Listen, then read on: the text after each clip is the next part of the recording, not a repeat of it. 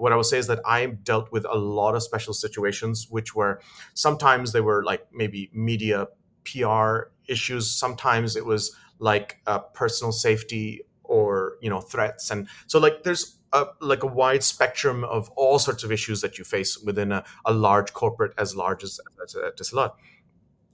And so when I joined 500 and we went through this process, it was actually very interesting for me because until this point, I always used to feel like I was um, not very experienced and I didn't really know anything. And then I found myself in my element. And I, I, I don't want to sound like horrible here, but I'm just saying like it was a really messed up situation. And I was feeling excited and energized. And I could see through the chaos. And that was my element. I was in my element.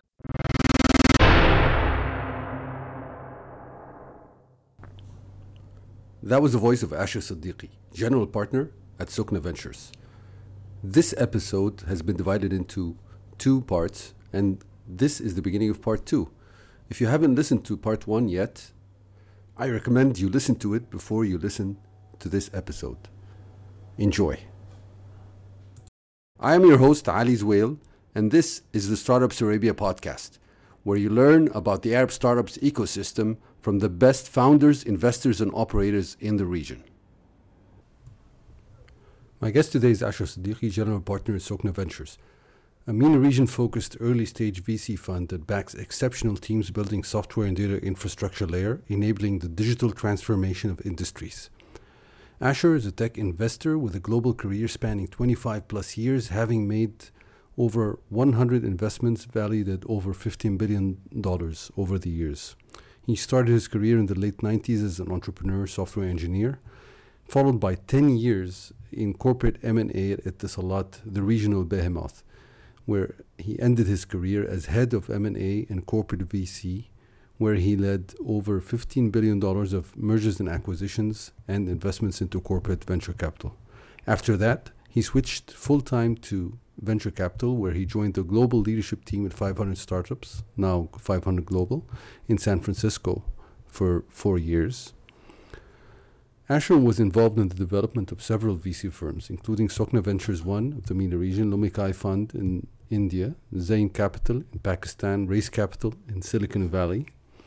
He's also a GP coach and advisor to several VC fund managers and sits on the advisory board of several VC firms, including Footprint Coalition Ventures, which has been co founded by Robert Downey Jr., no less, Merus Capital, led by the former head of corporate development at Google, and the Treasury, led by the co founders of Betterment and Acorns, two fintech unicorns, among others.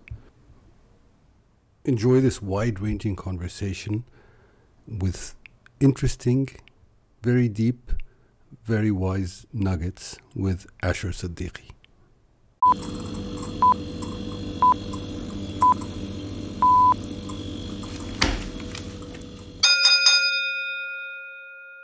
So, so I'm kind of, I'm, I'm, I'm keen to dive into your time at 500 as well. But before I do that, there's yeah. something I just have to ask you, which is, I mean, you're advising uh, a fund that was co-founded by Robert Downey Jr. So, I mean, what is that like? What, what's he like, and how did that come about?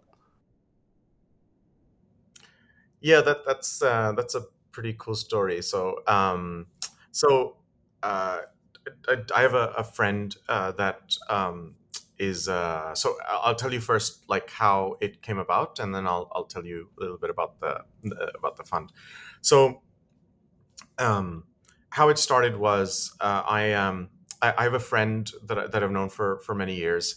Um, who uh, you know like knows the Porsche Piech uh, family uh, for, for, for a long time, and uh, he was um, he recently uh, sort of joined the uh, Tony Piech's family office to run the family office, and so Chris, my friend, then introduced me to Tony Piech, and so Tony Piech is also like a fascinating entrepreneur and hustler uh, so Tony is the son of uh, Ferdinand Piech, who was the chairman and uh, CEO and chairman uh, later of, of VW, and um, and he's actually his father was the person that resurrected you know Lamborghini and uh, Bugatti and, and and a lot of other uh, brands. He actually he started out at Audi, so he actually was the engineer at Audi and then transformed Audi into this you know sort of this brand. And he was the CEO of Audi actually before he became uh, CEO.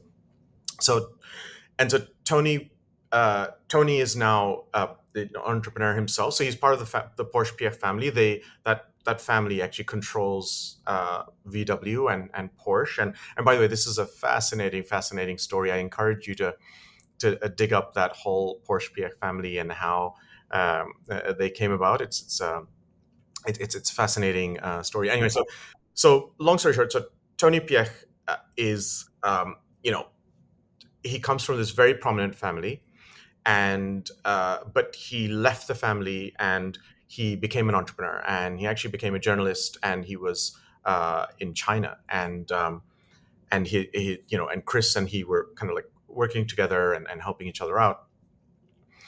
And Tony then decided well you know there's the Porsche Piech family is 50-50 Piech and Porsche right because uh, Ferdinand Porsche had two children you know one married um, Anton Piech and the other one is you know like a Porsche surname, but they're they own 50-50.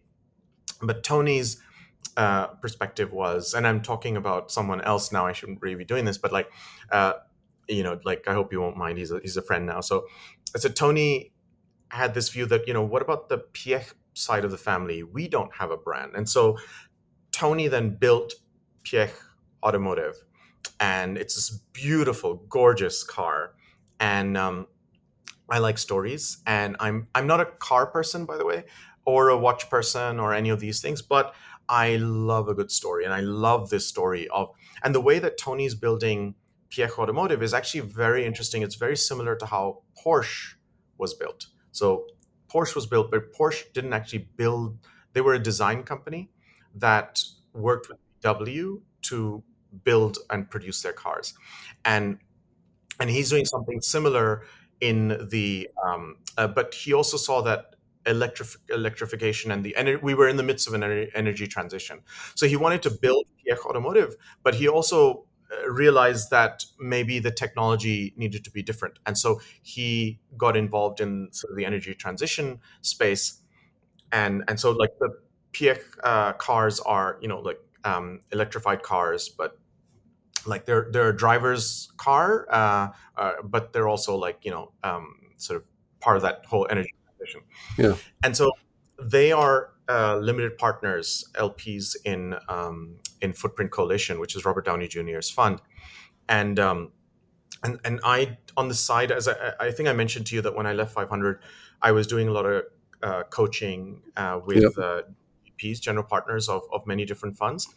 And so Mhm. I was doing this, and um, one of the problems, I guess, with me is that I tell people what I think, and I I do all of this pro bono. But and the reason why I do this pro bono is is because I want to be have I want to have the freedom to be able to tell people what I think, and I spent a lot of years learning how to assess venture funds from an LP perspective. I learned, you know, that, and um, and and sometimes when you will meet GPs that are coming from very prominent backgrounds, they won't listen to you, and and if they pay you, they won't listen to you. So I would be like, I will do this pro bono because I want you to hear me in terms of, and it's okay you can disagree with me but you need to listen to me and reflect on what i'm saying and then maybe figure out what the right answer is but i want to be heard um, but I, because i really enjoy doing it because i learn and develop myself.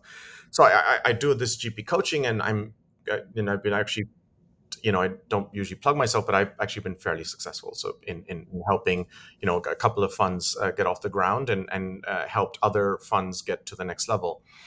And um, so, and, and my friends Tony and, and Chris know this, and so they introduced me to um, uh, to uh, Robert Downey Jr.'s uh, partners and um, so they've offered many times and they've i've been invited to meet robert downey jr at his ranch or he was filming uh, for this he, he's uh, he's doing um, uh, this uh, a series that he sold to discovery channel and so he was filming and i've been invited but I have not actually met Robert Downey Jr. because I I'm not interested in fame or you know I'm, I'm like I I will meet him when I'm uh, like you know, when the when the timing when is it right. happens. Yeah. When it happens, when there's a logical uh, thing, but his partners are people that I like to work with, and um, because I, I I love what Footprint are doing. So, and what are Footprint doing? So, Robert Downey, uh, you know, Junior has had this perspective that you know, just like I did about, and just like so many of us did, that you know, what are we going to do? And and he is pretty inspiring because you know, I mean, he's a Hollywood actor, right? I mean, he could have just stayed in that space, and so he's using his platform. And so what, what they actually have an amazing sort of flywheel. So what what they have is that they've got a dozen people they've got four or five people that are investors. These people are investors who have been entrepreneurs, who have built companies and exited companies, and they know that journey. And they are also have a very good track record of investing in startups, and they're passionate about climate. And so those are that team. And then Robert Downey Jr. has like, and then they have a, a bunch of other people, and these people are media production uh, people. And so what they do is they invest in uh, companies that are solving problems that are going to help us manage or transition through this climate uh, transition that we're going through. Um, so the investors think this is a good decision, good investment opportunity that's going to make us a lot of money. And then um, the the way that they're attracted is um, what they will do is they will pick certain companies and then they will showcase them. So they have a production studio where they will produce content and around and weave it weave uh, you know that solution around that content because you need content you need ideas to tell stories and so what robert downey jr has done is he's created this flywheel where they've actually sold a show to discovery channel uh, where he's talking about companies and some of the companies that he's talking about that are changing the world are companies that are invested in. And the companies that have allowed footprint to invest in them so um, i love that model. And and um, so the, the reason why I work with people like Footprint is because sometimes you're doing an amazing job yourself, but sometimes you don't know how good of a job you're doing, and sometimes it takes some dummy like Asher to show up and tell you how to articulate your story. Not to say that they're they don't know how to tell their story. I'm just saying that sometimes it takes a ten year old child to come in and tell you what you're really doing. And you know, I'm the t- that ten year old, and I love it. And I love more it. like the decades experience and, and having an L, LP exp, uh, you know perspective to add. So yeah, uh, cool.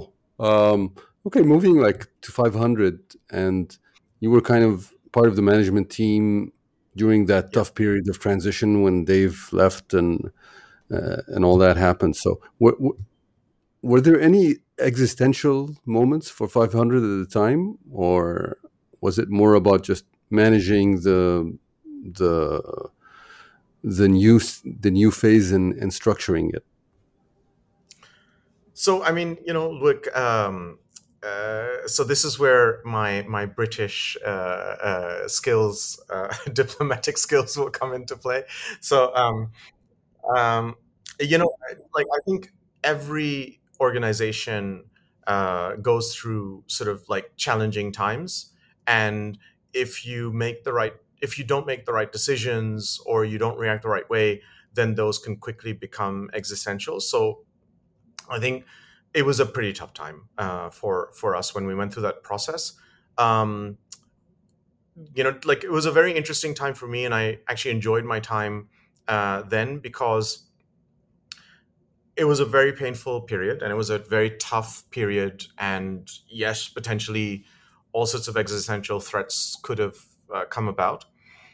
Um, but you know, like uh, I think one of the things that I didn't mention when I was when I was in Etisalat, one of the reasons why I was successful in becoming co-head and head of M&A was because I'm I was the new kid on the block that didn't know anything about M&A or corporate finance. So what that meant was that naturally you're not going to give me the most important deals because I don't know what I'm doing, right? And so I would get the deals that nobody else wanted to work on, and let's just call them the crappy deals. Um, and so I would call them special situations.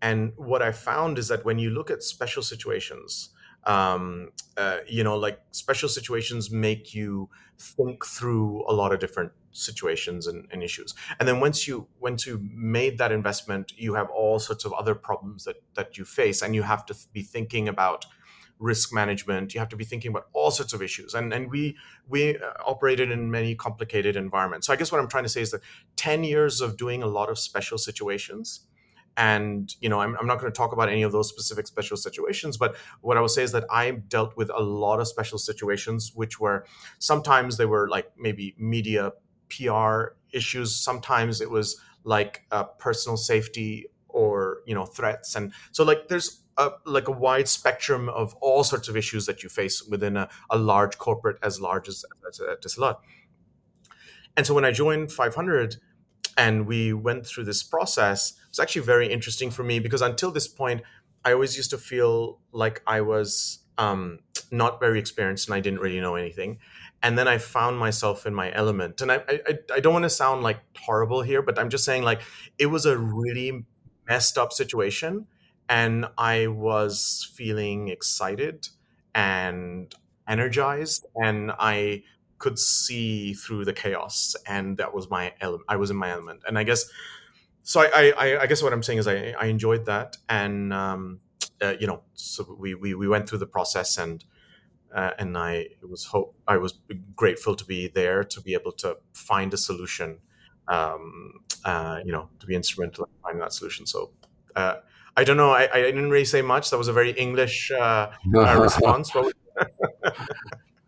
all right. So okay, I mean, um, now, while you were at 500, you you raised yeah. like, uh, or you were part of raising about 100 million dollars for the Opportunity Fund, and you know, can you tell us more about that process? How how you know uh, you you went through it and how it was actually achieved eventually?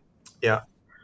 So um, okay, so you know we we were coming out of this sort of challenging transitional time, right? Um, and um, so so the opportunity fund was maybe I'll explain to you the thesis of the opportunity fund, and then and then I'll talk to you about like maybe I think that'll help me sort of take you through you know my last year uh, to to exit.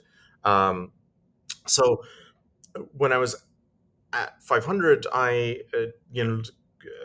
I had this sort of vision for where 500 would go, and that was actually fairly in line with I think what uh, Dave McClure, the founder of 500, had envisaged, and and so I think we saw eye to eye, and not just me, but also uh, some other members of the management team, uh, you know, that that saw the same vision, and so we wanted to execute on that vision, and part of that vision was, you know, we've got we're laying so many early bets, small early bets in founders all over the world, and we are learning so much about these new markets, these environments, and their journey. And we have so much data on them and we have so much time. And so one of the challenges that you face with, with venture is that you have to make decisions very, very quickly because you are reacting to what is presented to you. So deal flow comes to you and you have to react to it and you have time pressure. And and of course VCs are masters of figuring out how to slow the process down so that they can find time to reflect and, and digest uh, this. But you know, in a boom market, you just have to react and think on your feet, and you know, um, so. But you know, we're, we're basically price takers, right? So we're that's that's the reactive nature of, of venture in in one aspect. But the the interesting thing for me was the opportunity fund, uh, which was we could spend two to three to five to six years sometimes.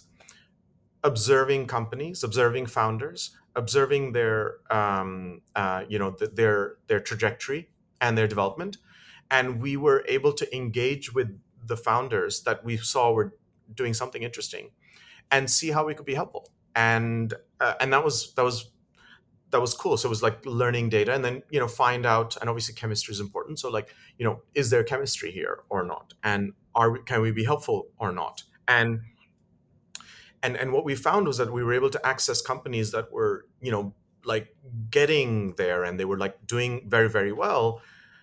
And we didn't have we had the luxury to build relationships with them or rebuild relationships because you know the people that invested maybe uh, very very early on and now they have a new set of investors and and, and others we're, we're still there but we're on the cap table and you know we're small we're super early right?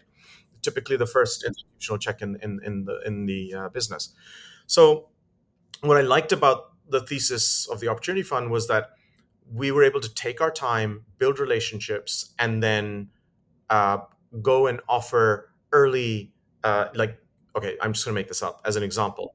You're thinking of raising a series b round i will early on i'll just say here you go. Here is a check for your series b because i have conviction around you and that's just going to help you get more momentum because you know it's like anchors are important and so if you can get the right signaling it just creates that momentum and then that momentum just just so we were basically going out there saying and you know if you have spent the time in building relationship with the founder again then they're more likely to consider you and then if you're willing to flex your network and help to sort of optimize that process then then obviously that's also super helpful and then you know don't forget like part of the sale process is you know getting independent perspectives and so like me putting money into a company is independent now because I have spent a couple of years looking at this company and now I'm I'm investing in this company. I have an independent perspective and maybe I can share that. And maybe my insights are deeper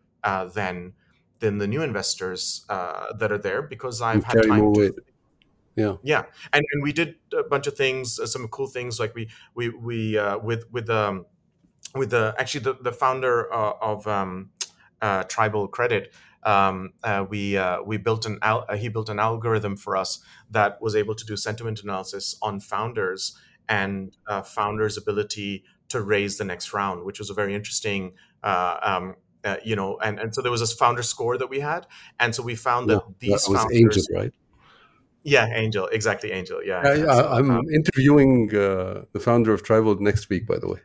oh, fantastic! You know what? So I, I would recommend that you ask him about that journey, uh, about Sure. that project with Aman and myself. Um, that, that was a lot of fun.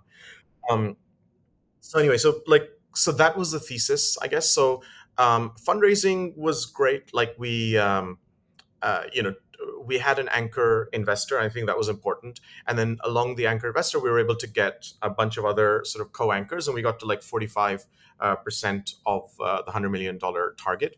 And we were going to do a first close, and uh, but you know, uh, there was something that was going on in the background, which was that you know, like venture funds are partnerships. And so one of the challenges of partnerships is that you know you need to sort of form some sort of consensus around uh, organ- uh, this organization. And when you have a vision and a view of where you want to go and maybe there's several other people within the firm that have this particular view this this is the direction that they want to go. And then there's this other set of people who have a different view. And i'm not saying they are wrong or right it's just that I have my aspirations of what I want to do, and they have their aspirations of what they want to do. And then what we found is that we were at this sort of fork where I think the divergence was was uh, getting sort of wider. And so around that time is when a lot of the people that wanted to sort of go into like double down into the venture fund aspect, there's the VC fund, and, and actually just be hardcore investors and invest you know they started to leave. And and so when we left uh, that's when so that that's actually the reason why sort of I left and, and so many other uh, sort of investors left. And, and and it's been fascinating for me because the 500 alumni or I would say you know almost you know potentially 500 mafia um, is is like a fantastic high quality uh, group of people because all of us are doing different things in different environments. Everyone is doing well in whatever they're doing. Some are founders, some are VC funds, some are uh, doing other things. Um, but what is cool is that we're helping each other, we're working with each other. So I'm actually involved in half a dozen projects that uh, half a dozen people uh, funds uh, in within the uh, alumni ecosystem. And we have a WhatsApp channel. We, you know, we're, we're like actively engaged, doing helping each other out and um, and then there's like a bunch of uh, founders that have come out of there uh, that are building and we're helping each other out so i think um, that is one of the coolest things about being part of the 500 uh, sort of alumni is the alumni is very very quality Yeah, they are. Yeah. Um, But you know, I just want to uh, double click on on one one part, which is the LP engagement process. Uh, Yeah. How did you create that pipeline? How how do you do you get the meetings? How do you decide which LPs are appropriate for you? What do LPs want to listen to? You know, what do they want to hear, or is it different? Uh, can can you tell us more about that? Sure. Um, so it's um, uh, so you know like the uh, fundraising is hard. Uh, fundraising. If you think fundraising is hard for founders, wait until you're a VC, because uh, you know. So uh, when you're a founder, when you're fundraising, it's hard because you have to articulate a story of the future, a vision of the future, and you have to convince investors to to uh, believe in your vision of the future. But your vision of the future is finite in the sense that it is a specific opportunity and it's a specific window into the future. The problem with venture funds is that you're basically pitching to LPs, limited partners, who are investors in a fund with a collection of general partners who have a collective shared vision of multiple futures that they will invest in, trust me. Yeah. I mean, that is. And trust oh, me, I'm going to be good at this. yes, trust me, I'm going to be good at this. And I want your money for 10 years because within a 10 year window, I will start to provide you with your, I mean, okay, so within five years, you'll start to some of your uh, capital back, but you need to give me this money for 10 years and it's not a liquid sort of asset. Um, but you know, so like it's it's it's a very tough thing, right? To to invest, but but LPs do it because VCs, or uh, general partners, have insight, a unique insight into a particular market opportunity. Um, they have a particular lens, and and the LP is really mm, giving a GP the money to invest in something that the LP cannot do themselves. So when you give money to a money manager, you give it to a money manager because you can't do it yourself. Now, the challenge comes when the LP thinks they can do it. The LP thinks that they can invest directly in in the next Facebook or the next Uber, um, and that the challenge becomes comes there because you know, and I'm not saying they can't. I'm saying that um, you know non-professional investors investors that have capital but aren't professional investors for a living um, the probability of them hitting facebook or uber at early stage where then it made sense um, uh, you know is like going into a you know vegas uh, style casino or buying a lottery ticket like the probability is very low and if it happens fantastic but it's very improbable. Now, and, and that is one of the challenges. So I'm, I'm going to ask you a question, but I wanted to set the uh, ground uh, context around, yeah. you know, what the is that relation? the- yeah. Yeah. So how did I? So like that's that's the background, the context, and so like um, now there are some investors that will are actively looking for LP opportunities and to invest in funds because they recognize that. And I myself, by the way, do that. So I invest directly in the MENA region because this is a region that I know. And I invest in a specific asset class that I understand B2B SaaS and, and, and enterprise software, uh, infrastructure, software infrastructure. I understand this. But if there's a consumer fund or a gaming fund, well, gaming now I know uh, more about it, so uh, maybe not true. But there was a time, so I became an LP in a gaming fund. Um, and I learned uh, gaming that way.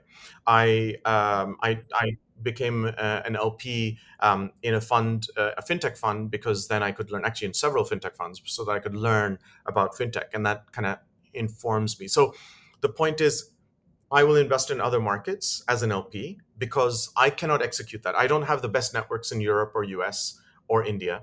Yeah. And then, you know, the thing is there's a great learning opportunity. And then that feed, that learning opportunity of all this data that you're getting, that data, if you crunch that data and reflect on that data, that will inform you as unlikely that it may sound, as unrelated as what you are doing as a day job in the MENA market, um, you know, the perspectives that you get will actually inform you. Even if you're doing something, you know, like you have a logistics company in Dubai, it's interesting what you can learn from uh, uh, from from uh, from that. So, but you know, the thing is, you have to be active and you have to be involved in in learning. So that's kind of like, um, uh, you know, sort of what I do as, a, as an LP.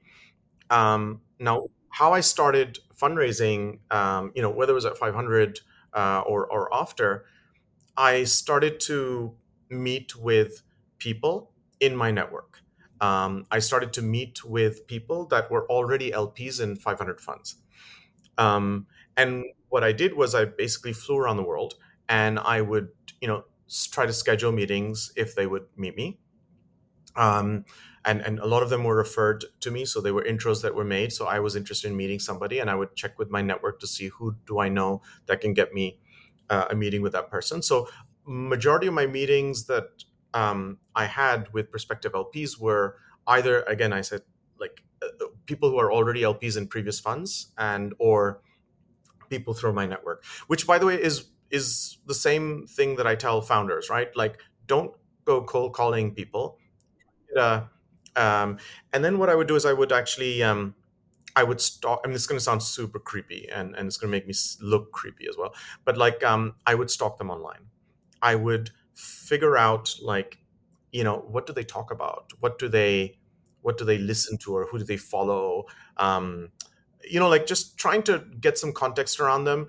A little bit like what you did, I guess, uh, which I'm now realizing uh, before we did this. Is like, you know, you did this creepy stalking of me uh, online, and you know, um, that's what I guess what, what yeah but you know it's cool because that's you're, you're basically taking an interest. And and so it's interesting like I, I did not think it was creepy. I i was actually pleasantly surprised and pleased that you took the time to do that and i respect you for that. And i guess now i'm thinking that yeah i don't sound i don't feel so creepy anymore because i'm hoping that the lps also uh, thought the same uh, thing. I expect they have. Yeah well i hope so. So um so anyway so like the the point is like you you you uh, you the hardest thing is to get a meeting. And then when you get the meeting the second hardest thing to do is to talk less and listen more. And this is something that i struggle with by the way. But um listen because the first meeting is a discovery meeting.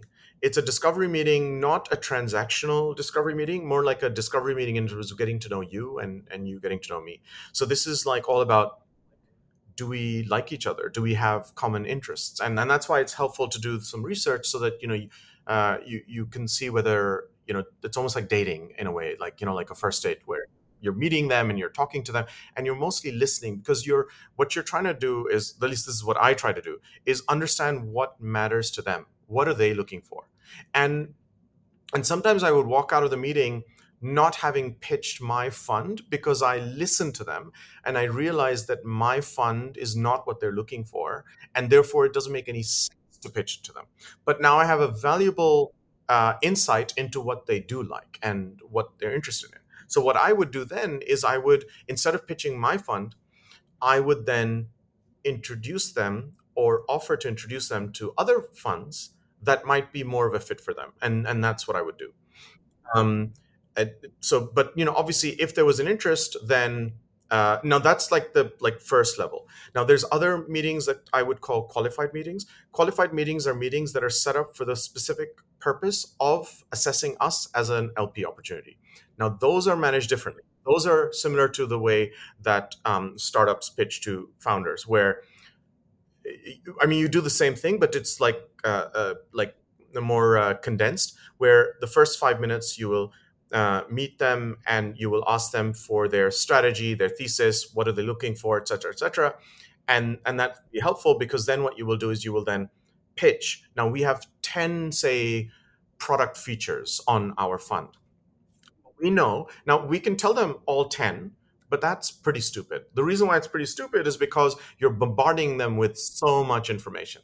But if you spend the time in listening uh, to them and figuring out what are the features they like. Then you tell them, well, by the way, this is the core. Fe-. Now you have to tell them the core feature. The core feature is super important. It may or may not be the one of the, but that is kind of what you are most passionate, passionate about. You tell them the core feature, and then you will only mention the one or two or three things that matter to them, and that's it. And then you pitch, and then it's up to them to you know express interest or not, and you know, and then you do the follow up. So I don't know if I helped you sort of, uh, or if I your question there, but like that that's that's kind of like the process where you have to meet people and you have to meet people it's it's really challenging because it's the most complicated sales process shall we say because it's a sales process where your best chances of success are by not selling by just being like always like uh, be like water like flow like water where you are open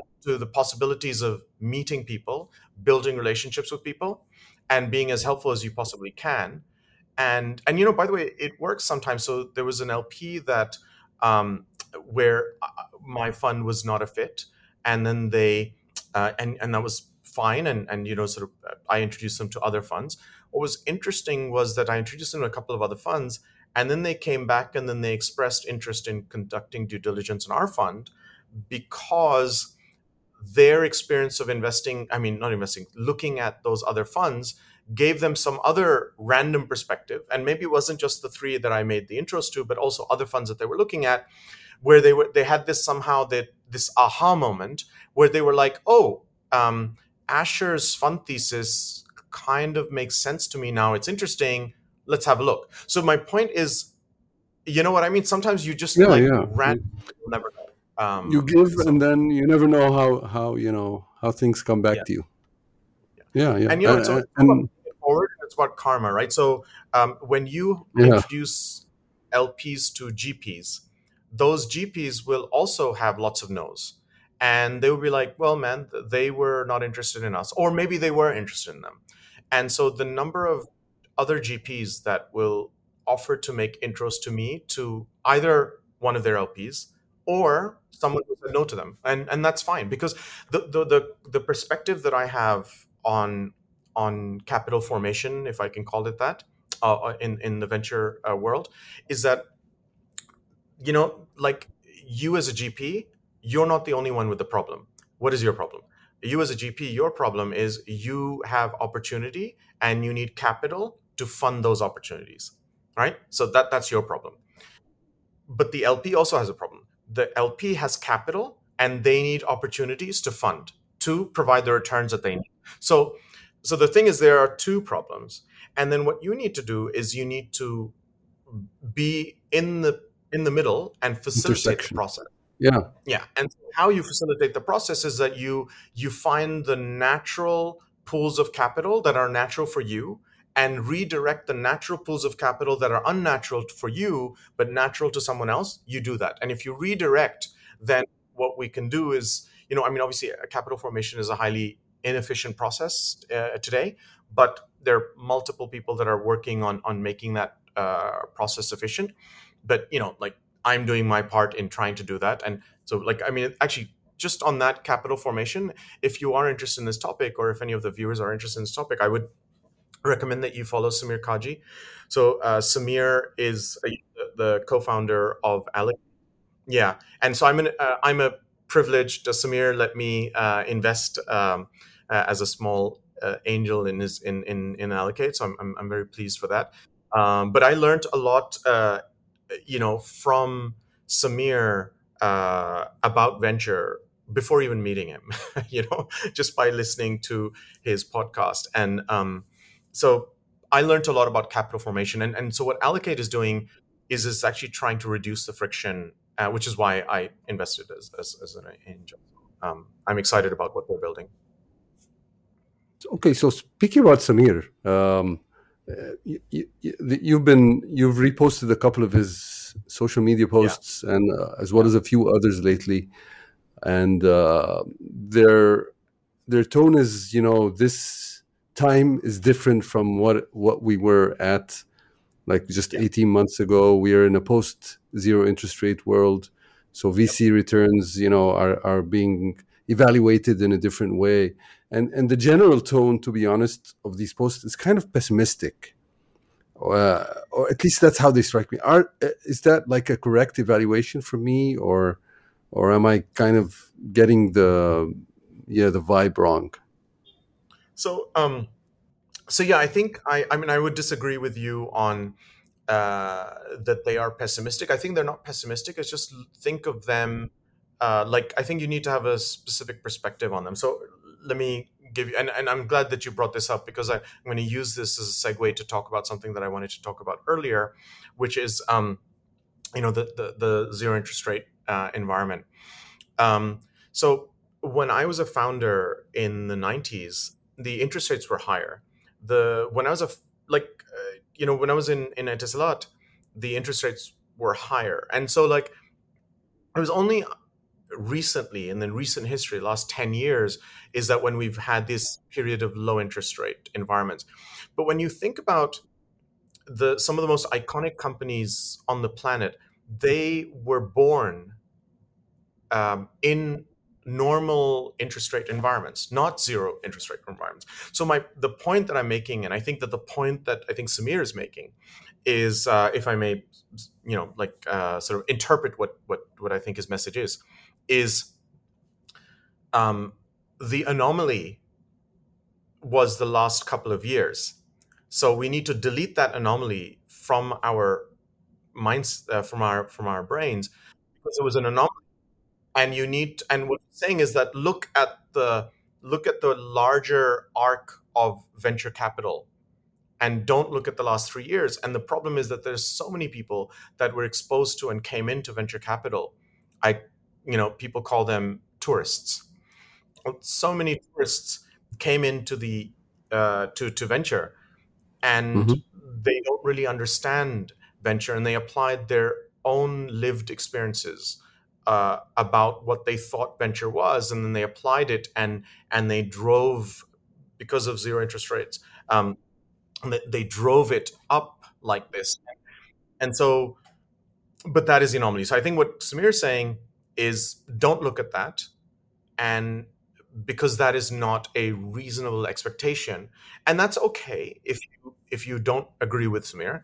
But the point is what samir is saying is if you want to invest in top quartile top decile funds then you're not going to be able to do that if you have the wrong expectations because what you're what he's saying is you have a key potential key into this ecosystem to get access to these funds.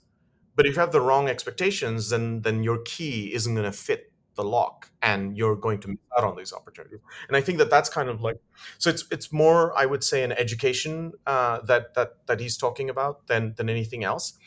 And I think that that is what to touch upon something that you asked me about earlier is one of the reasons why I talk about the financial crisis of 97 and, and the dot com boom and bust and whatever is that venture is a long game and you have to look at the uh, history and you have to project into the future it doesn't mean that you can copy paste history and apply it to the future but what you can say is that you know the future is unpredictable and volatile and you don't know but there are certain things that you learn uh, from your history from your past that inform you to be able to more accurately uh, assess the potential future. And so that's one of the things that uh, I would say that you know Samir talks about. But the other thing that Samir talks about is uh, is, is, something. And by the way, I passionately agree about the you know the, the, these views. That's why I, I reshare them. Is that this is one of the best times in history to be investing in venture anywhere in the world, and because you have had this there's been no other time than ever before that you have had so much capital available in every corner of the planet for this asset class but then at the same time and this is sort of tied to our, our thesis of the sukna which is that at at no time have you had such compounding technological shifts that are taking place. And let me unpack what i just said. Is so you know when I started uh, early, you know there was early internet, early SaaS, um, and then we had this thing called big data, and you know then then it's sort of like AI, ML. Um, and then you had like the cloud you know you have data centers and, and, cloud computing but these are all maturing. They are not mature; they're maturing ecosystems. And so, what's happened, and there's a couple of reasons for it. One is technological advancements uh, that have happened recently in, in many cases, and I don't need to repeat any of them but there's a lot of uh, technological advancements that have happened, right? So in AIML, in computing, in um, uh, in uh, in networks. So what that means is that you've got this like, and so and then you've got cloud and SaaS, which are old hat, right? So like people used to look down and like, oh, you're a SaaS investor, like, oh, you're old school. You're a cloud investor, oh, that's old. You're a mobile investor, that's old, right? But no, that's actually that's actually now even more relevant because what's happened is that there is this um, you have data that is distributed and available uh, uh, more than ever before. You have more data available, and and it's available and it's accessible thanks to networks. It's available, and thanks to computing speeds and network speeds, it's available faster and it's able to be processed faster. And then you've got uh, software technologies like artificial intelligence, machine learning that are able to crunch and assess and analyze this data.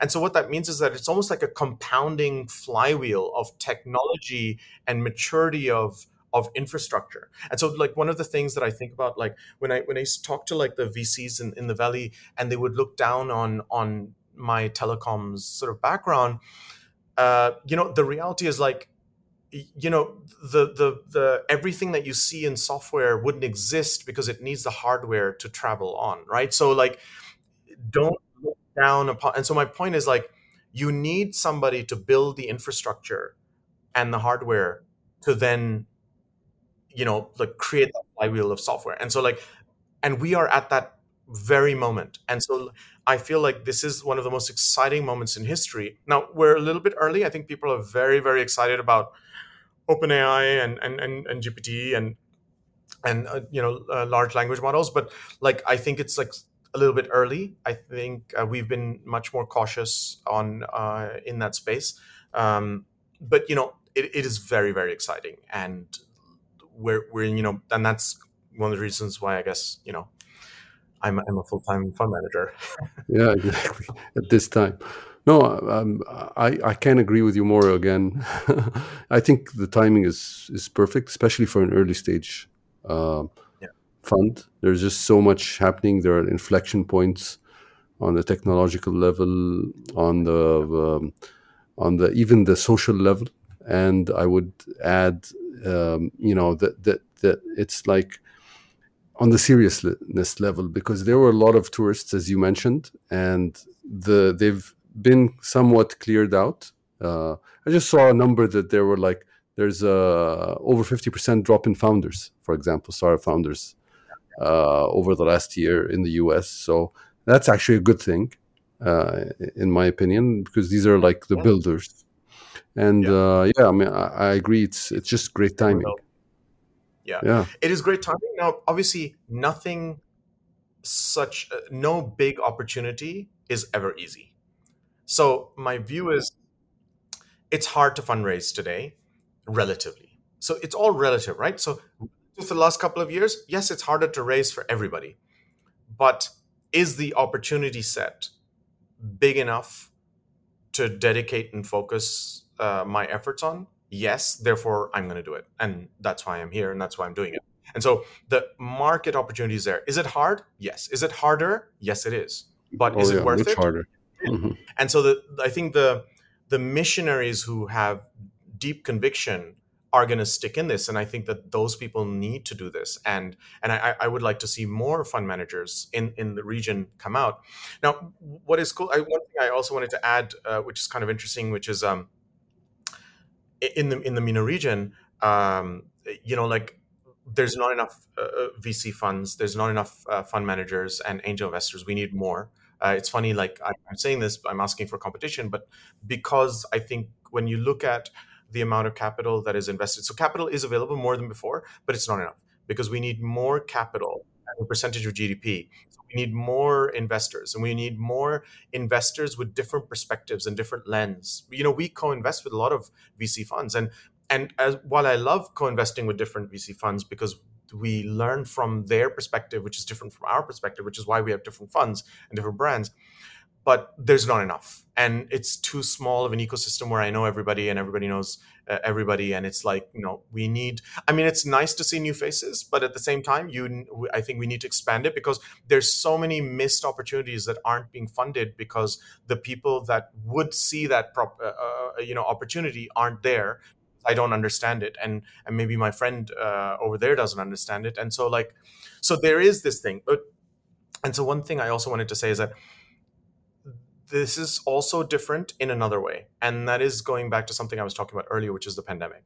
So earlier, so like the, the one time in history where the entire planet had a similar shared lived experience is I cannot like quantify the impact of that, but I'm seeing the impact of that.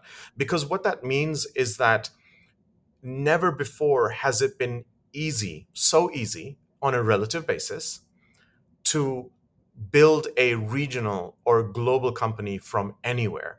Because today you have people who are decision makers of large corporates or governments that have the same perspective as you and I have on the need for technology and the need to sort of use technology to solve whatever problems it's solving and and there's this openness globally. And so what that means is that you're able to potentially scale from you know saudi to pakistan and india which is like for example like uh, one of our companies classera has done that. They went you know they're they're actually in india and they're in pakistan and then they're in so many other markets and and they're selling uh, their services. So and and that is so cool because i i didn't see that happening before you know? Um and we, we invested in a uh, in a company uh, that was, you know, like here and in Ukraine and in the US, the Ukrainian founders, and you know they have business in Saudi, they have business in Canada and US, and in, in Singapore, and they're global companies. And and there's multiple reasons for that, but my point is like I think. Um, you know, this is a very exciting time, and that's why I talk about this digital transformation um, that is global across industries, across sectors, and across the globe. And so the, the, the trick is to find market characteristics about your startup uh, which makes it successful in, say, Dubai or in Riyadh or Abu Dhabi or Cairo, and find other markets that have similar market characteristics that you can then now go to and target. And you will find that it's not increasingly hard to do it. Now it's the difficulty is just the local cultural and language barriers maybe, but but that's it. Not like, oh, they're just not ready and open as we are, because that's that's no longer the case. Now, obviously, this is my hypothesis, and I'm seeing some early signs, and I'd love to believe that that's true. And we're seeing it in our portfolio companies where they're actually growing um, across you know they're building they're actually expanding into the us some of them some of them are expanding into africa or across other uh, asia other markets and and this is really cool and really exciting. Yeah absolutely. Um, the, it's just the sky's the limit right? Yeah. Well actually i would always say and this is something i said when i was um, eight years old um, that sounds sad if the sky is the limit. I think there is no limit in in my this has always been my perspective as a child as, as sorry yeah. to like to, to, to like on you there but like yeah, i've always had this perspective which like oh that is so sad and so it's awful only the sky. Yeah there is no limit. Yeah but i mean when you were eight years old you probably thought the sky was like 10 meters above you or something you know like so uh, a ceiling been, to the uh, so I, I, grew up. I was born in 1975, and I, I, grew up in you know like many different countries, including like Africa and the Middle East, and and uh, and you know we didn't have access to a lot of the home comforts or or whatever, and and we didn't have you know like cinemas and TVs or chocolate or whatever. So you know I had a lot of encyclopedias and a lot of thinking. So my my mother used to call me. Uh, you know, uh, a daydreamer of Olympic proportions. If only there was Olympics for daydreamers, and and I guess daydreamers is like kind of how she used to think of me. But I was kind of like a, I guess a little philosopher thinker because I had no friends, uh, and um, um, and I was pretty shy, so I wasn't very good at making friends. And so, like, I guess what I'm saying is that um, I I was very lucky because my parents were, you know, one of the people that fell to the wiles of a encyclopedia salesperson, which you know you had in those days, and they bought them, and I went through them, and I you know got into like philosophy and history of so many different countries and cultures, which was so fascinating, and and I came across the the concept of you know like the universe which is not static it's expanding. And so to me it was like oh wow like i mean long after i'm dead the universe will still be expanding. Now maybe humanity will not exist but that's okay. I my grains of whatever are going to be absorbed within that. I mean it's it sounds pretty morbid and horrible but like i mean i was an 8 year old child so like man like that that was that's how it went down. Yeah and yeah. then um so I, I, mean the reason why i'm saying this is because like one of the early signs of us thinking that the universe is expanding is when we yeah. discovered shift in the frequency yeah, yeah, so the redshift waves were like there's moving away from us and so when light's moving away from us that means it's i mean it's a hypothesis i mean the thesis but a hypothesis but um that was it. So i'm, I'm pretty uh you know yeah. believer in that perspective so. So the sky's not the limit. Uh, but no you know, this is a question suggested by uh, Tariq Fahim, actually our common friend who introduces. Uh, he, he, he wanted me to ask you what you saw as like the fundamental, consistent flaws in the ecosystem. Fundamental flaws. I'm not sure if there's any background between you guys on this, but. oh, oh, so uh, so Tariq and I talk all the time about this uh, particular topic. And and and not just Tariq I mean like a, a lot of um, uh, you know a lot of us talk about you know how could we improve the the ecosystem. Um I mean there's many but maybe I will talk about um, some of the things that I think uh, you know was the last conversation Tariq and I had. And that was around so you know like when I think of the Middle East, North Africa region. Um, and when VCs pitch Middle East, North Africa, they think of it and they pitch it as a homogenous like region. But the reality is it's not, right?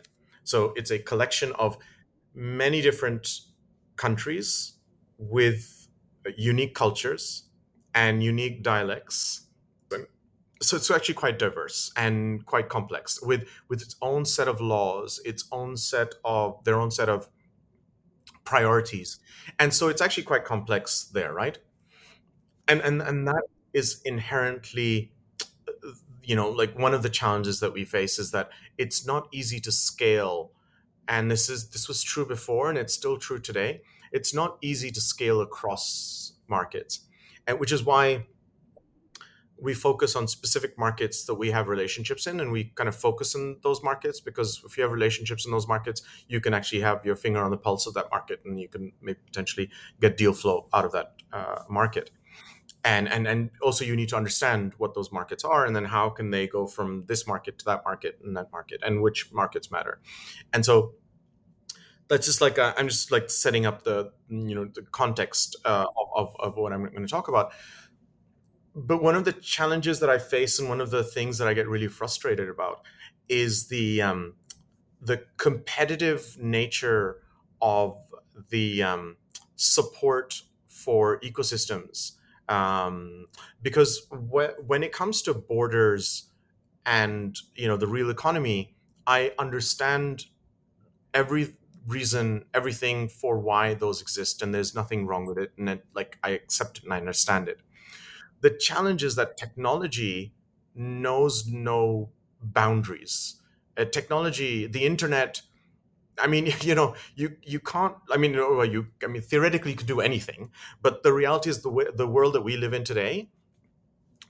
You know, you and I are using the same platform today, right now, and I'm in Dubai and you're in Cairo, and we're both. Uh, uh, you are in Cairo, right? So I, I just assumed yeah, I there. yes. So so you know we're, we're in two different cities uh, in two different time zones and we're using the same uh, platform and i think this is kind of like a demonstration of of, of technology um, used across platforms and across across geographies. And so, like the thing that I find most frustrating is you know when when we're trying to develop an ecosystem one of the things that at least my message to um, uh, you know the the parties that are supporting ecosystems is that i believe that they should be taking a regional view a regional perspective to it uh, to, to developing the ecosystem.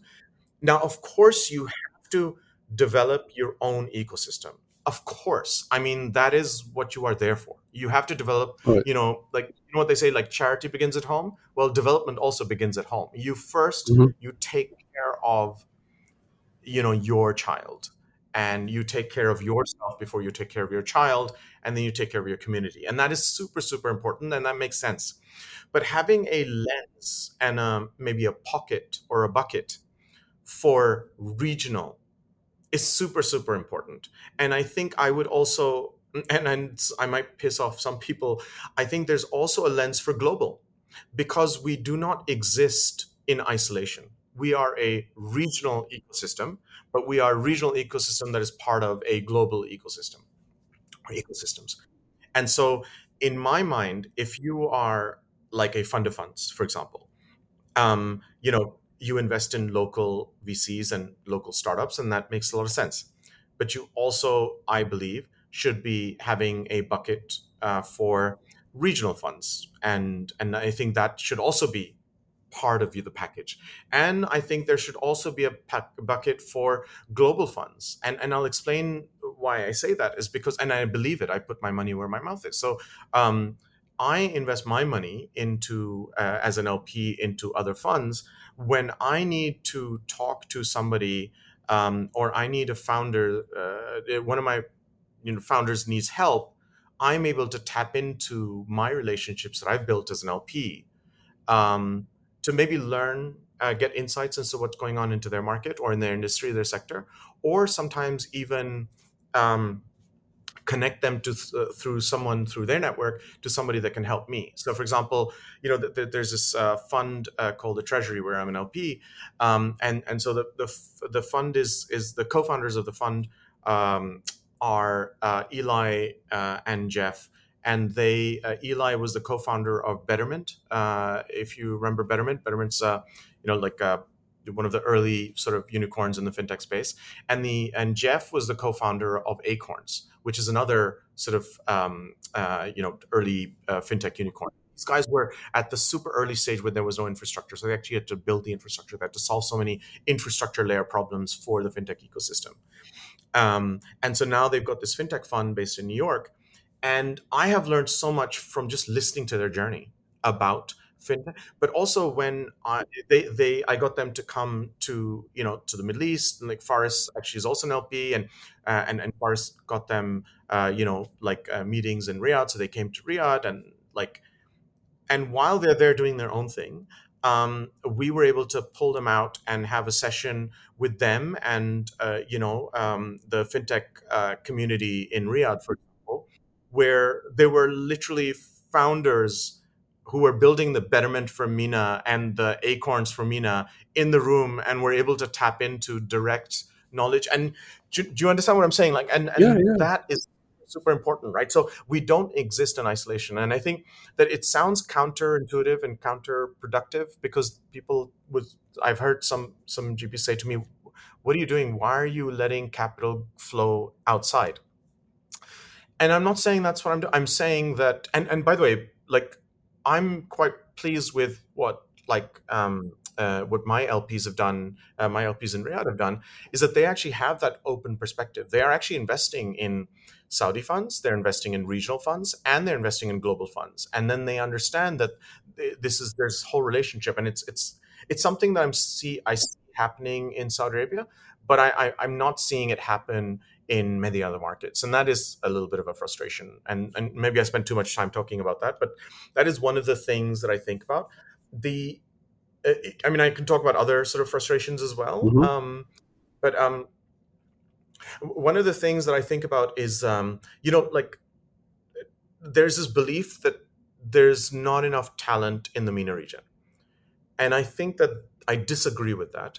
And the reason why I disagree with that is because if there was no talent in the MENA region, then we wouldn't have hotels or telecom operators or banks or I mean, who do you think runs these companies? These are people, human beings. And what is talent? Well, I mean, human beings, professionals that have a some domain expertise and some operational expertise.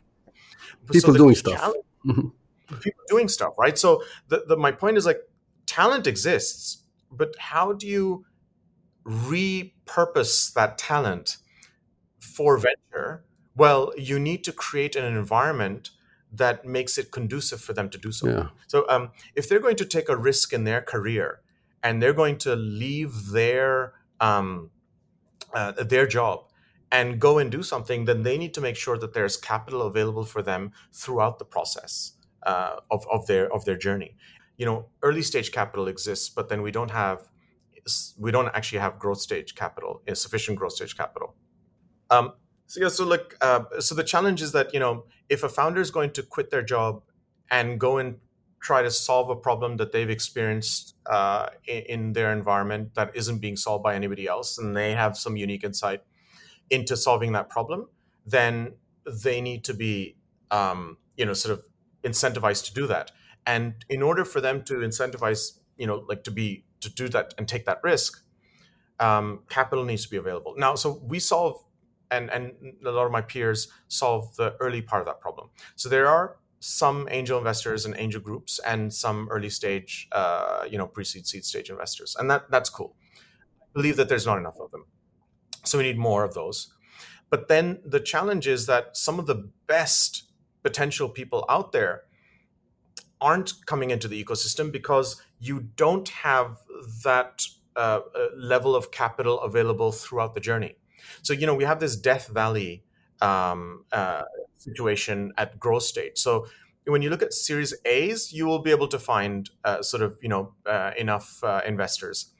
But you know post Series A, and I'm not even talking about Series B, just post Series A and Series B and C, uh, it's it's uh, it's it's a real problem because there are not enough institutional investors. When I say institutional investors, venture firms, VC firms, or or growth stage private equity firms that can lead around. So what they need to do is you need to have again this hodgepodge of getting a couple of million here, a couple of million there, and you've got like 10 or 15 people together.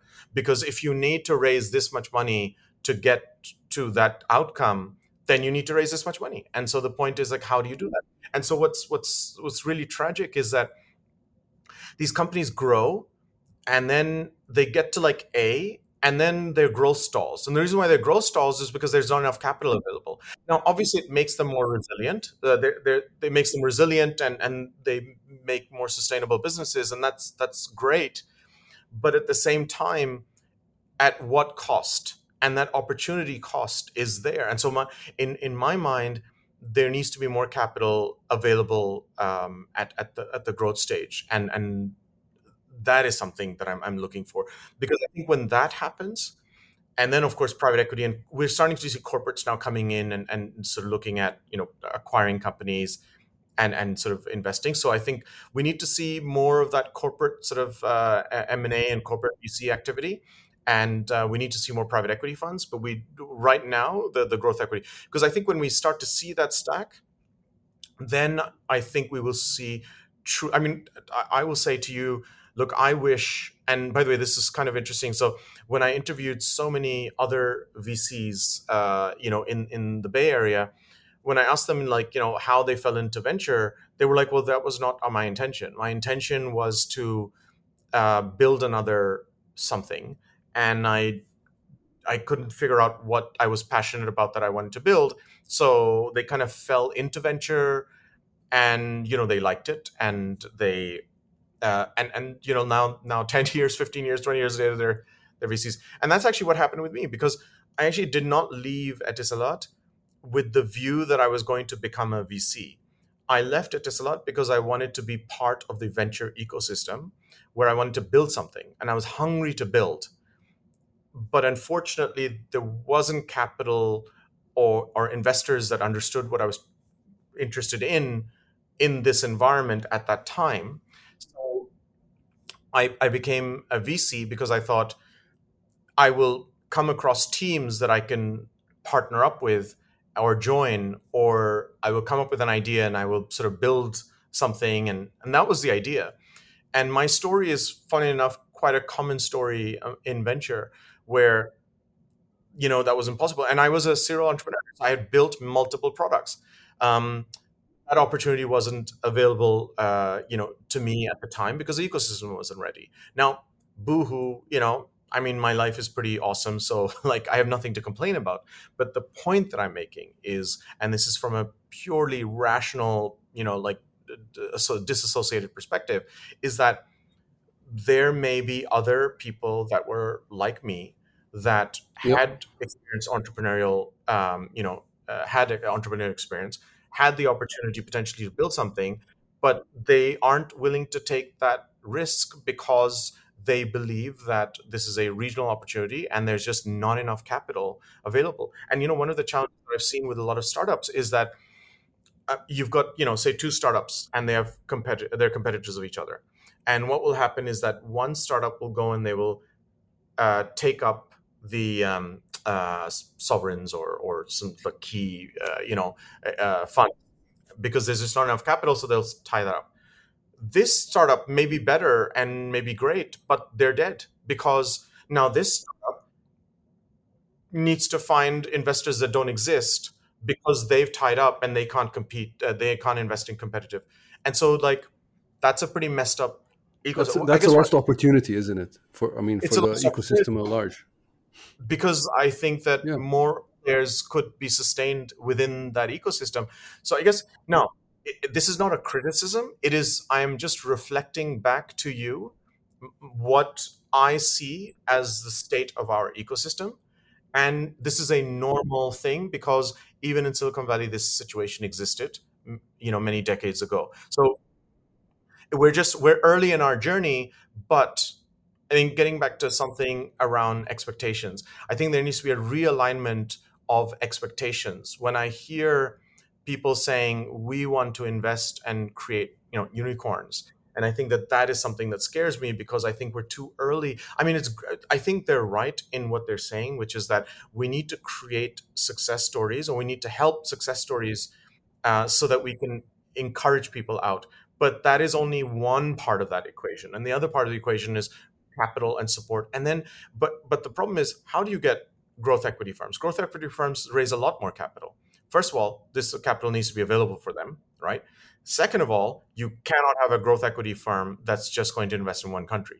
So by definition and by default, these growth equity firms need to be pan regional. And then the other thing is that you need to allow these growth equity firms to make LP uh, uh, investments, take LP positions in early stage venture funds, because those are the people that are there, there's an alignment of interest for potential deal flow co-investment opportunities. And so that is how you build sort of a healthy, you know, like uh, something that isn't talked about very often, but like in the Bay Area, you know, a lot of the venture funds that you will see were backed and supported, not just as LPs, but actually even operationally, like funding for, um, you know, the general partners to be able to quit full their full time jobs and do this by other GPs who backed uh, people and took a tiny piece. So, like a lot of the firms that uh, that you will see were somehow backed by other other GPs. So Yeah, absolutely. I mean, many other uh, issues, but like I would just say, like it's early days. We need more capital. We need more managers. Uh, we need more, uh, you know, support here, and we need less. We need more of a regional perspective than a local perspective. And Right. but you know, the good news is like at least my LPs are quite open to that, and I I, I see Yeah. that. So I'm pretty happy. And, the good news, it's it's also part of the phase the ecosystem is in. It's a more, uh, it's a less uh, old uh, ecosystem, shall we say, and uh, and it's natural that you know you, you need to. This will build up, and this is the way. These are the growth pains, so to speak. Yeah, Uh, exactly. We're in the midst of our so- growing pain. So maybe uh, I'll move to a final question before the quick fire round on a more like uh, stri- uh, more optimistic kind of uh, note, which is even though you said you know we shouldn't be focusing on the unicorns, but I mean, hopefully there will be more than one unicorn uh, over the next few years in from the region. So where where do you think which industries do you think they'll be operating in? Um, uh, across many industries, I, I, I would say. So, um, you know, like there's a bunch of so obviously fintech easy to see a couple of fintech uh, companies today, but I think like uh, more so, I think we'll see a lot of sort of you know opportunities coming out of the fintech space. Um, you know, in the software infrastructure layer, so you know, like the the, the software infrastructure SaaS sort of layer, uh, we'll start to see companies that are able to, you know, generate significant revenues, very profitable revenues, uh, you know, across the region. Um, you know, in in the CPaaS communication uh, platform as a service, I'm I'm I'm, uh, I'm plugging here because I'm an angel investor. Um, but you know, I I, I you know we're going to see in in many different industries, right? So I, I think it's across the board. It's just the timing is right, but sadly, you know, we could accelerate it if if if we had more capital uh, available. But um, um, yeah, like it, it's going to happen. We're seeing a lot of interesting companies uh, come out. I think now is a good time because um, I think we'll start to see some acceleration there, and I'm hopeful of this. So every time there's a downturn, one of the first things I think about is market consolidation. This is my M and A hat coming on, right? And so there, there was this um, there was this company that I remember investing in, um, and they were a B two B uh, software B2B SaaS company in a specific vertical that I'm not going to mention. And then there was another company that was fantastic company also, but it was a consumer company in the same vertical. And so what happened was that this consumer company in that vertical um, started seeing this B2B SaaS company in that same vertical as potentially complementary. And so what they did is they started building products to compete with that because they thought, well, we could be soup to nuts, you know, like own that whole space. And these guys started looking at competing, uh, building a competing consumer product. Mm. The, the problem is that the DNA of, so you have two different set of founders, their DNA is different. This, the DNA of this consumer uh, company is like they understand this. And i'm not an investor in that but this person is a superman in that space. This is like their superpower is. And then this other team where i was an investor in the b2b saas company this is their superpower. And then what they did is they raised money to compete with those guys. And and in my perspective my first thing was like no don't raise money to compete. Raise money and merge and consolidate. Because clearly you're you feel like there's not enough you know when you start to look at adjacencies that means that your growth is slowing in your core. And if your growth is slowing in your core you'll start to think start to think about adjacencies. Instead of raising capital to compete and it's like a downward spiral because both of them raise money and and no. race to the bottom.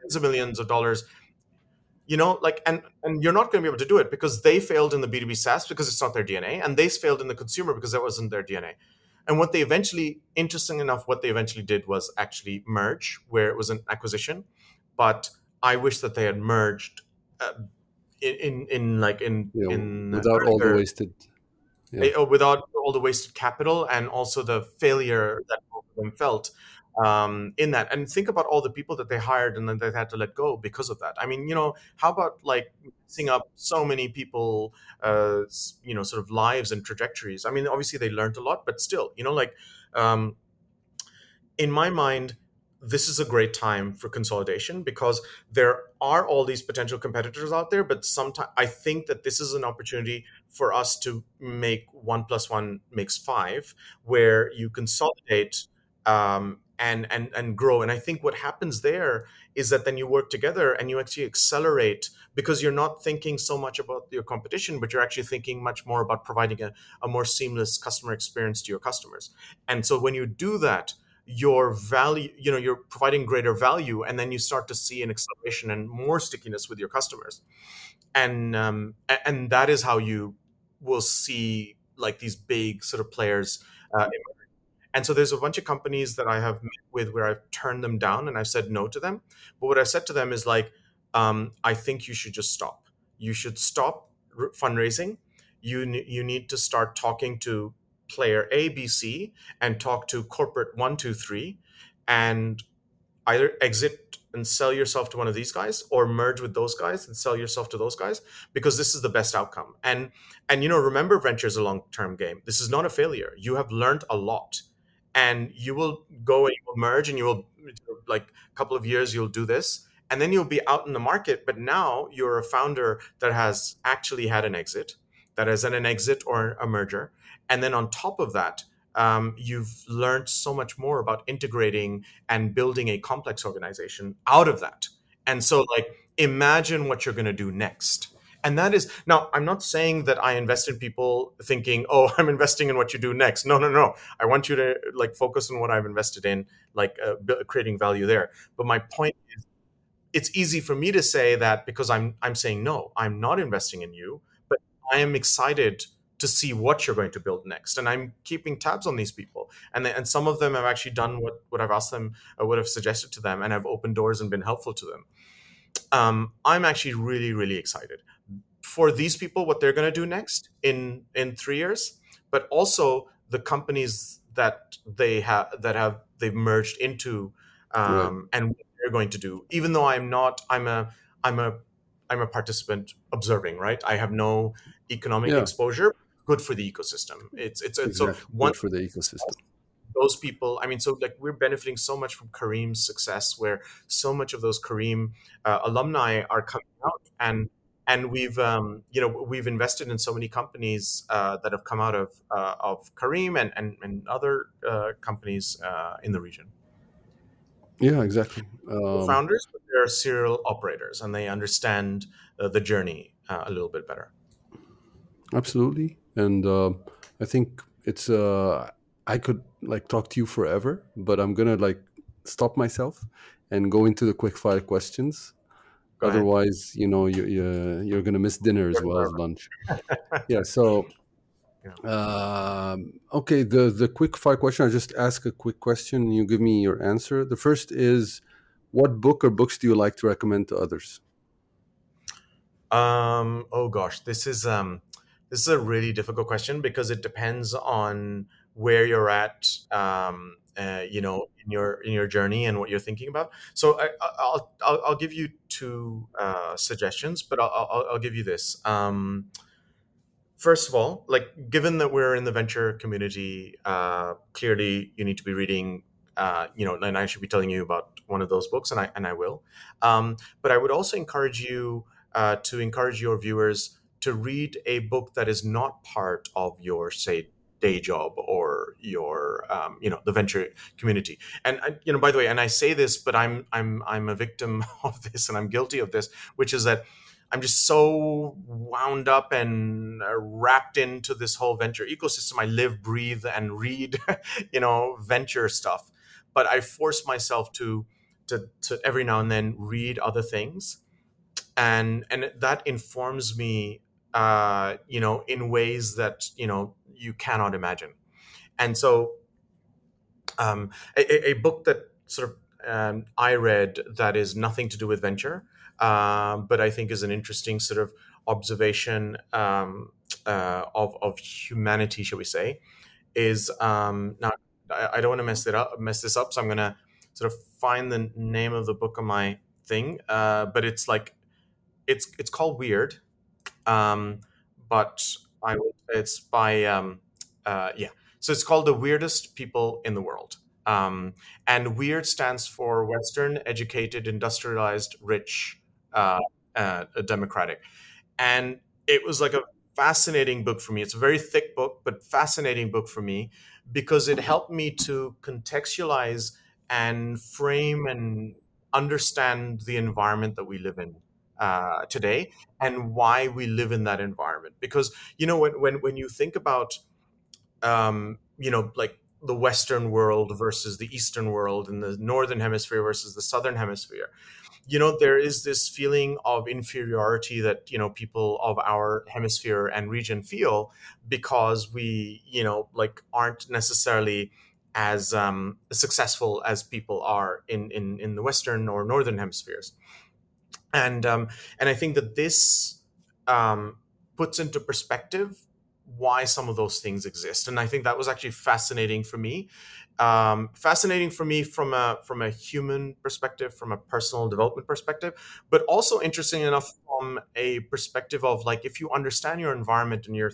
i'm a student uh, of my environment right? That's kind of what i'm a student of like everything basically. So like i'm constantly thinking about how to understand my environment and i think this helped me to understand what are some of the building blocks that we can focus on that are the drivers of how to uh, bring our uh, sort of um, uh, you know ecosystem forward. So that's that's one. Um, and in another book i mean there's many good books that i think that most founders should read and i'm, I'm sure like people have um, uh, you know talked about like you know the hard thing about hard things or venture deal. Um, there's a book that i'm actually very excited about um, that um, i was privileged enough to um, uh, to, to to sort of get early sort of access to uh, only because i was like some dumbass guy who didn't know anything and en- ended up being lucky enough um, uh, to uh, sorry i'm just going to tell you the name of the book.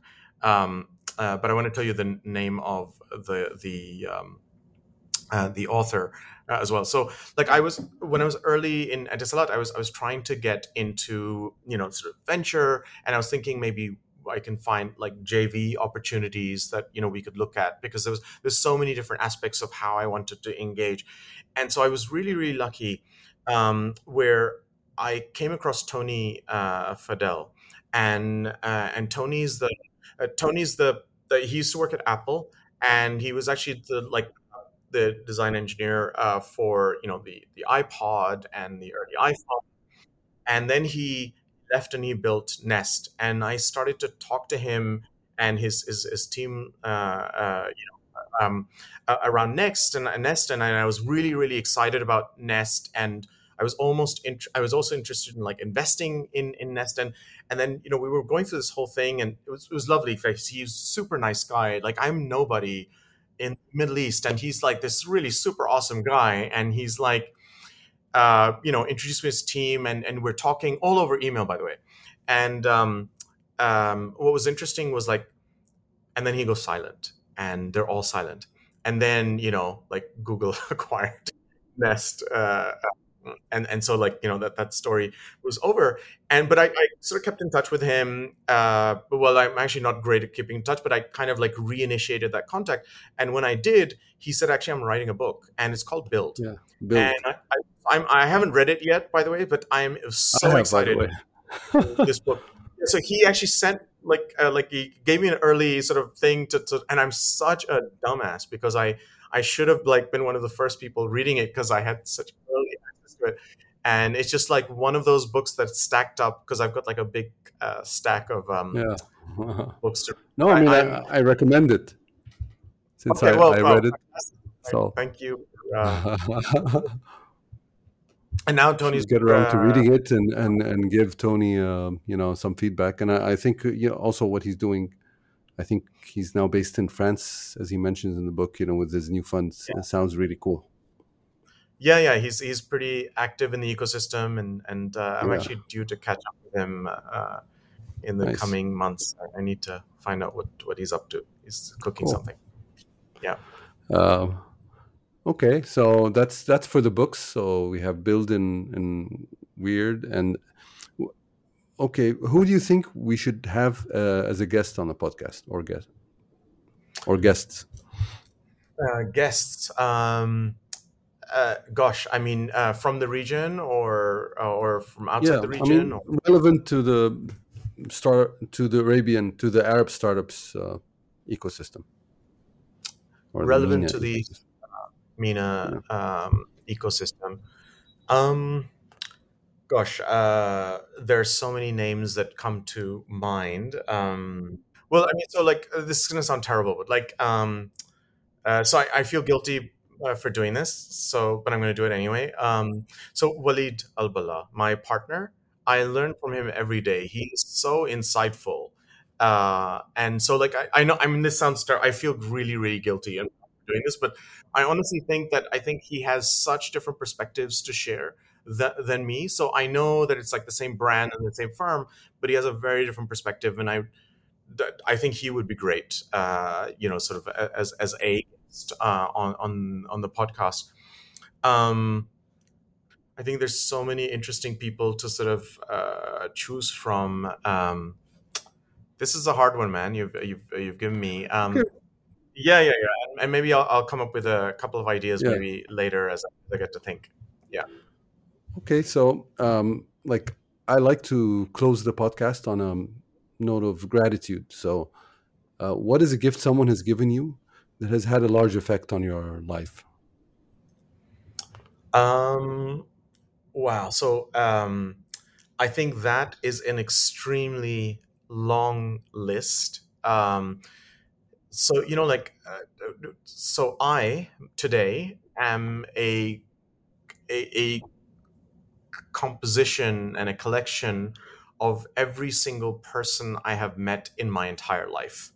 And and so every single person that I have met or interacted with or seen a couple of times passing in an airport or a conference have somehow impacted me and are a part of me. So I guess I have enormous gratitude for like my life that I've had so far, where I have had the opportunity to travel from a very early age to more places than anywhere else, uh, and and and meet more people than most, and then be privileged enough to like have this life where I'm constantly traveling and meeting new people and and uh, people of, of different sort of uh, perspectives and persuasions and um, so I'm incredibly gifted, uh, like um, uh, you know, grateful to, to to have had all of these people there. Um, and so I think it's unfair for me to pick any one, but I will say that I, I'll give you an example of one particular one, uh, not because of the person, but because of the act. And so, like a friend of mine, uh, Mohammed Al Mojil, um, uh, he's based in London, and um, he uh, he's also uh, he's actually somebody that you should have on on your podcast. So Mohammed is a very interesting uh, character, and I, I would encourage you to have him. He's different. Um, he's been involved and dabbled in in, in sort of the ecosystem, uh, but you know, like he's in the private equity space now. But um, so so Mohammed Al Mojil and I hang out every now and then. Um, and so we were in London, uh, we're hanging out, and you know, every now and then we swap books. And so he gave me this book, and I picked up the book, and uh, you know, we were met in Jermyn Street, and and then we walked. Uh, I walked uh, after uh, lunch. I walked um, down uh, Piccadilly, and by the time I hit the Ritz, I had already finished the first chapter of this book, and this book had such an impact on on me. It's called King Leopold's Ghost, and um, it, it has nothing to do with venture. Uh, but the book had an impact on me because I grew up in Africa um, at a time of heightened African nationalism. So when I was growing up, my heroes were Robert Mugabe and Kenneth Kaunda, who, you know, like I'm sure you may have heard of, uh, are people who don't have a very positive, uh, you know, sort of uh, reputation. But when I was growing up, um, these were the my idols uh, of you know African nationalism, and you know like uh, uh, you know Mandela was not as well known at this stage, and he was in jail. And and why this was so interesting for me was because I lived in Lusaka as, as a child, and you know we were living in a farmhouse outside Lusaka, and and one of our neighbors, which had another farmhouse, uh, was the headquarters of the African National Congress. Now I didn't know this until later, but I do remember the militant wing of the ANC, which was um, you know fighting apartheid in South Right. Africa. Yeah, and and uh, I remember that their headquarters, and so we would see you know people in in in. I mean, I didn't know any of this until much later when my siblings told me about this, but it Hmm. it helped to sort of contextualize and understand all of this, and I, I, I felt like there was uh, Africa has sort of been part of me. My upbringing in Africa was sort of like special to me because Africa was sort of like where I had my formative years, where I didn't have a lot to do, and I did a lot of thinking there, and a lot of my f- personal philosophies on life were sort of like formed in my time there, and so like I have this very fond memory of of of Africa, and I have this view of the injustices that that people from that continent face. Um, you know, like and and so like this is something that you know was there, and um, you know I remember like as a child, like you know we went to like Kinshasa, just like uh, you know uh, Congo. And then I, I remember when I was in Etisalat, I went to you know the Congo, to Kinshasa, and so other African countries, and I noticed that you know when I was a child, these were like modern places, and now they were like crumbling. And what happened? And so what was interesting about King Leopold's Ghost was uh, so King Leopold's Ghost is about King Leopold of Belgium, um, and it's a story of how he uh, managed to colonize uh, modern DRC, but the Congo, in his personal name as part of his personal um, and it, Yeah, it is a book his personal ownership, so to speak. yeah personal ownership. And and it is i mean if you've read uh, if you've read the book uh, the heart of darkness or if you've saw, seen the movie heart of darkness so the heart of darkness talks about that period that era. And and so this is uh, it's, it's it's a book by a berkeley professor. And um, it, it had a very profound impact on me personally because it helped me to reawaken and reimagine and re and question my perspectives on my environment because you know like i also come from a sort of a non-white sort of brown background uh, from a from a, a you know sort of a like a you know, background. And and so um, and i had my experiences as well of you know all sorts of discrimination. And this helped me to sort of contextualize you know a lot of that and and sort of like it helped me to like reawaken and remember things that I had buried in my past. And that was helpful because, you know, when I used to be that guy uh, on stage in Madrid saying, talking about, you know, assholes, I think what helped what helped here was it helped me to humanize the oppressor and the oppressed. And when you humanize them, you understand that, you know, like we're all products of our own conditioning. And so you know, there I see a viable pathway for me to become an oppressor uh, with the right conditioning. And so when you recognize that, then then you know what the pill is. You know what the solution is, which is you know education and engagement. And um, and and you know it was helpful for me because sorry again I'm sorry these like r- long stories, but I was in um, uh, you know one of my angel investors and one very few angel investor that gave me money uh, was you know like somebody who was at the time and this is in the late 90s at the time offered me offered to invest in in, in me. Um, he was a you know mid 50s white man uh, redneck from missouri um, and and I had heard him. We were playing chess uh, in in one of these like in, in, in Chicago. There's this um, these like tables where you can sit and you sit with random strangers and you play. And I used to love playing chess at the time. Um, and we were talking, and I was just like this bitter young man, you know, like and and he was like, "What's stopping you?" You know, like, and I was like, "Well, Grandpa, uh, money. I don't have any." And it was just, and he was like, "I'll give you money." And you know, like we'd had conversations and he because i because i'm i'm fair skinned and i have blue green eyes most people don't assume that i'm from like subcontinent and they'll think i'm maybe white or whatever so he had made some comments about my people and um uh and i was like well how you know you and, and by this time he knew that i was from from you know the subcontinent i was like how can you think this about my people and yet you think of me as um, you know somebody worthy of your money, like ten thousand dollars is for me, right? Um, and he was like, "Well, you're different."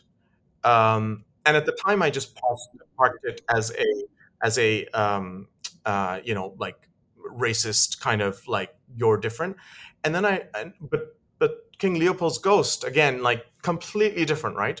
But King Leopold's Ghost helped me to recontextualize that experience of mine, uh, where what I realized was that he got to know me as a person.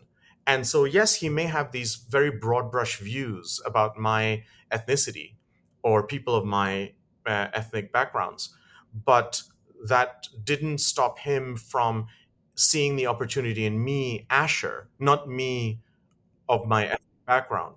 And and so I guess what I'm saying is that you know like right now we're, we're we're seeing conflicts in so many different places and one of the things that i find is that if people engage with each other and humanize what is dehumanized um, then you'll find that you may have more peace than war in in you know in our societies. And so um, i'm sorry this is like a long-winded very philosophical thing. I, I guess what i'm you you know like every single experience that you've had in your life um, is a potential opportunity for you to learn and develop. And one of the biggest tragedies of life that I see in people is that they have so many rich experiences that they don't even think about again.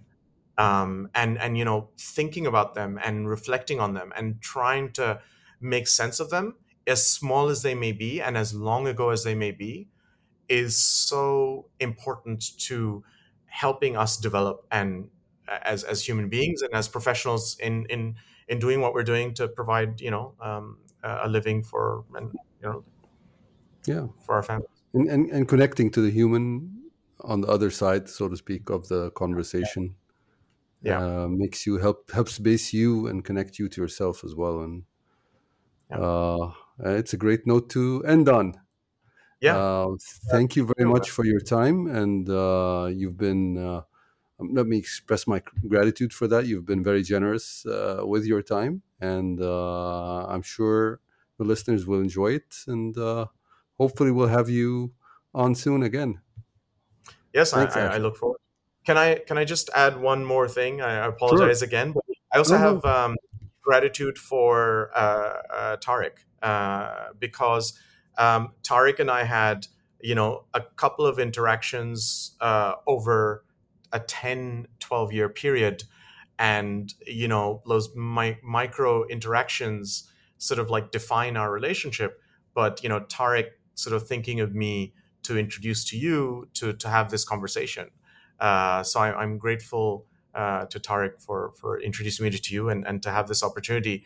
And uh, you know I hope that you got what you wanted uh, out of this, Yeah. and I apologize if we went off piste a little bit here, but uh, you know that such is the nature of talking to me. that's that's the fun right? Of um, you never know what a conversation where, it'll lead and and that's why it's interesting and and uh, eye-opening thank you very much Thank you. It's a pleasure. It's been a pleasure. Thank you so much. thank you asher bye Take care. Bye.